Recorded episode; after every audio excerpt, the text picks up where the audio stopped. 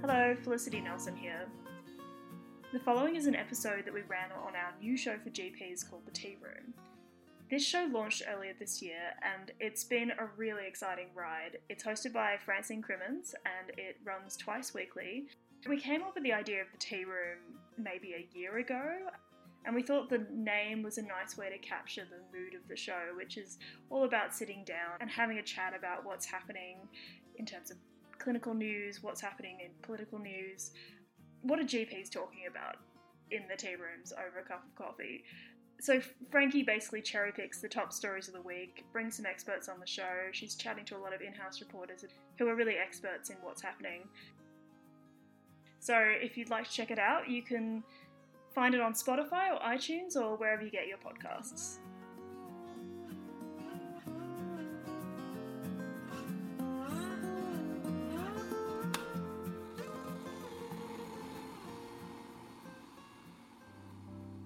From the Medical Republic, I'm Francine Crimmins. This is The Tea Room. As you know, we aren't just a magazine for GPs. Our publishing company also offers a few different magazines for the different specialties as well. Recently on the show, we delved into some of our oncology reporting in Oncology Republic, but today we're going to have a look into the respiratory space and inside the pages of our magazine Allergy and Respiratory. Felicity, you have been looking after this magazine, and I believe that one has just hit the shelves. Yeah, that's right. So we just put this one to bed, um, polishing up the, the last pages on Friday last week. So, yeah, it's a really good magazine to subscribe to actually if you've got an interest in asthma, COPD, cystic fibrosis, lung cancer, allergies. It is geared towards specialists, but there's some things in there that GPs I think would find quite interesting. Uh, yeah, so it's a print publication, but we also do an e newsletter every fortnight. So if you're interested in signing up, just go to puffandstuff.com.au and you can read some more. So, the story that caught my eye on the front page for this edition was about how COVID 19 is affecting people with asthma. Could you tell us a little bit about that? Yeah, so we saw a lot of conditions worsen during the pandemic last year, including things like fibromyalgia and mental health issues, obviously, uh, depression, anxiety. But some conditions actually got a lot better, which is interesting. And asthma was one of them. So I spotted this as an editorial published in Thorax in March, uh, which was tracking this trend in improved symptoms in people with asthma overseas. So, this pointed to a study across Scotland and Wales which showed a 36% reduction in emergency visits due to uh, asthma following the lockdowns. Uh, and then it also turned to another English study which showed that there was a big reduction in severe exacerbations managed in primary care uh, with oral corticosteroids following the lockdowns. But this study showed that there was no significant reduction in these kinds of uh, flare ups uh, requiring hospital care. So this was also seen in other countries. So there was a study from South Korea that showed that uh, people were not turning up to the hospital as much during the pandemic for things like asthma, COPD, influenza, and pneumonia. But interestingly, they were still going to the hospital at the same rate for other conditions. So what the authors suggested this was showing was that it wasn't just that people with asthma had decided to avoid the hospitals even though they were still getting severe asthma. What they were doing was showing that people were getting less asthma symptoms during the pandemic. So the question is why? You know, why were people with asthma doing a lot better? um, and so I actually turned to some people in Australia to, you know, find out what was going on. Uh, Professor Helen Reddel uh, at the Woolcock Institute was quite helpful. Um, and she said that she'd seen this anecdotally amongst her patients. Um, and she said a lot of my patients have said 2020 was the best year ever for their asthma. Also, quite an interesting trend. And she said it was probably an effect that was being driven by the decrease in respiratory infections in the community. So things like mask wearing, hand washing, physical distancing reduce the rates of diseases like colds, flu, and these types of things are actually a really big deal if you have asthma because they tend to cause flare ups. It's just quite difficult if you have influenza plus asthma, you tend to get worse asthma, basically. So that's what was protecting people, according to her. And we sort of saw the same thing in New South Wales. So there was evidence of a reduction in the circulation of a lot of these respiratory viruses. Influenza was at historically low presentations last year. And also things like uh, pneumonia and bronchitis were at record lows. That is fascinating. I have a million questions, but I'll try and keep it brief, Felicity. So, was it that there was something in their change of lifestyle that might have had an impact on their illness as well? Yeah, so what they were saying in this paper in Thorax was that uh, people are a lot more health conscious, which makes sense. Um, and they were also worried about their medications. Um, so they didn't say this in the paper, but I imagine during a pandemic, one of the things we were concerned about was access to medications and shortages. So a and lot people of people rushed the shops at the start. Yeah, they all went to the chemist and said, I need to bulk buy my asthma medication, which meant, of course, they were like, oh, yeah, maybe I should take this. um, so, yeah, basically, it was people being more health conscious. Um, and there was a study in the US that showed uh, that 29% of people with long term conditions took anticipatory action to obtain prescription medications at the start of the pandemic. So people were actually responding to this. And it makes sense because the earliest reporting of COVID, especially once we're seeing what was happening in New York, the narrative was really if you have a chronic illness, you will be hardest hit and you are most at danger of this. And of course, now we know that uh, the entire disease is terrible and you don't know how it's going to hit you. Even if you are healthier and younger, you can get things like long COVID. But at the very start, people with chronic diseases and things like asthma, they were most worried. So it makes sense that they were taking a precautionary approach. Yeah, and that's one of the problems we have with asthma is that people, particularly if they have more mild symptoms don't generally adhere to the medication regimes. It's very hard to remember to take a preventer, like a puff from your preventer inhaler every day if you don't have any symptoms. A lot of people just forget. So yeah, it would be an interesting study to see medication adherence during the lockdown yeah, and see if. Yeah. Uh... I guess you got nothing else to do as well, so it's like all right, yeah. stick to a routine. Yeah, and this trend was noted by the global group, which is the Global Initiative for Asthma, GINA, in their new strategy document for 2021, they they noted that asthma symptoms improved during the pandemic. So it's something that's that's obviously happened across the whole world. And speaking of that document that GINA has put out, what does that contain, and what should GPs know about it? So GPs would probably already know that there was a what's being described as a big shift in thinking uh, last year around how to treat mild asthma in particular. So this was brought through in 2019 by GINA, and then it was picked up by the Asthma Council of Australia in their handbook.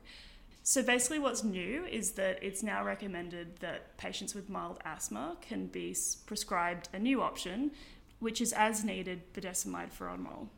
So this is usually described as the red inhaler, as opposed to the blue inhaler, which is what people use to talk about Ventolin.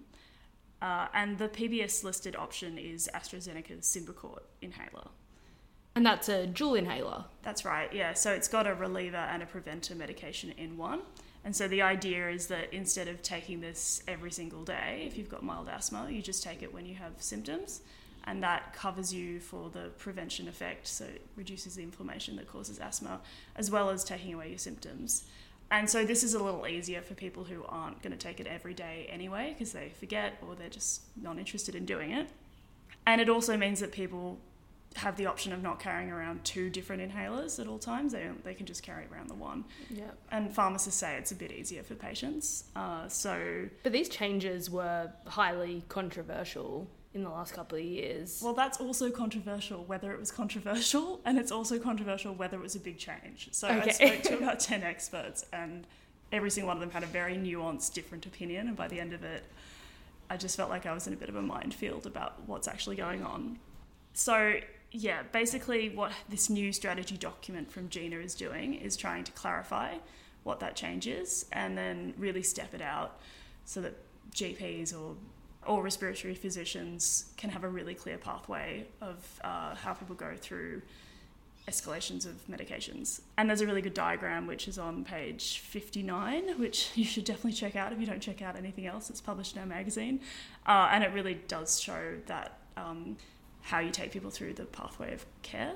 The one thing that you should note is, is this is only for people with mild asthma that's pre-existing, not people who are who've just started having um, mild asthma symptoms, and it's just for adults as well. So hopefully, even though the change probably wasn't communicated that well in the last couple of years, hopefully it will become a little less muddied if you read that story in allergy and respiratory. Well, they did communicate it really well at the start. They had this great webinar and loads of people turned up, like a thousand people, and they announced all the changes. And then COVID happened, and every everyone was talking about COVID, and patients only wanted to know about how is COVID going to affect me, what is should I have the vaccine, and then no one's having a conversation about this this new pathway. So that's kind of what happened, but hopefully they'll get back on track now.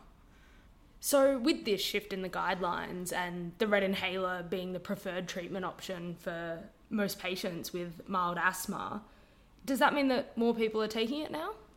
Yeah, so I looked into that because um, you'd think that with all this publicity that more people would be going on the red inhaler.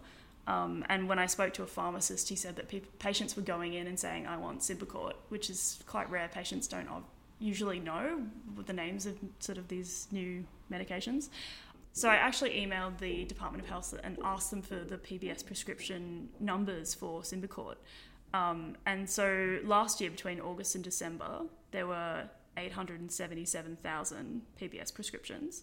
So when you compare this to the same period in 2019, there were 850,000. So you can see there's a slight step up there and the year before that there were 816,000. So we've got a bit of a trend, but it doesn't seem like the guidelines has really shifted it much recently. Yeah, and we know that it can take years for people to change their treatment or to adopt a new way, especially when they have something chronic. And it's probably also really confusing for the patients who have been given a blue inhaler possibly since they were in their childhood, and they're now being told that that possibly isn't the best way to manage their condition. And that's also because there's been a lot of news stories recently about potential dangers from long term use of the blue inhaler. I know it's very controversial, and I don't want to start any fights out there, but could we just talk about that for a second? Yeah, so what's happened with the blue inhaler has been really interesting. Um, GINA, which is the global group for asthma, uh, at the, around the time they made this recommendation about the red inhaler, they also said stop using the blue inhaler on its own for everyone. So they just said, nah, don't use it um, as, a, as a solo therapy. Uh, Australia didn't actually pick that up. We still recommend it for some, a very small section of asthma patients. So that's people who only have symptoms like twice a month. So yeah, there's a bit of a split there in thinking um, already. and Felicity, why is Ventolin now out of fashion? Is it out of fashion? Uh, I mean, that's yeah.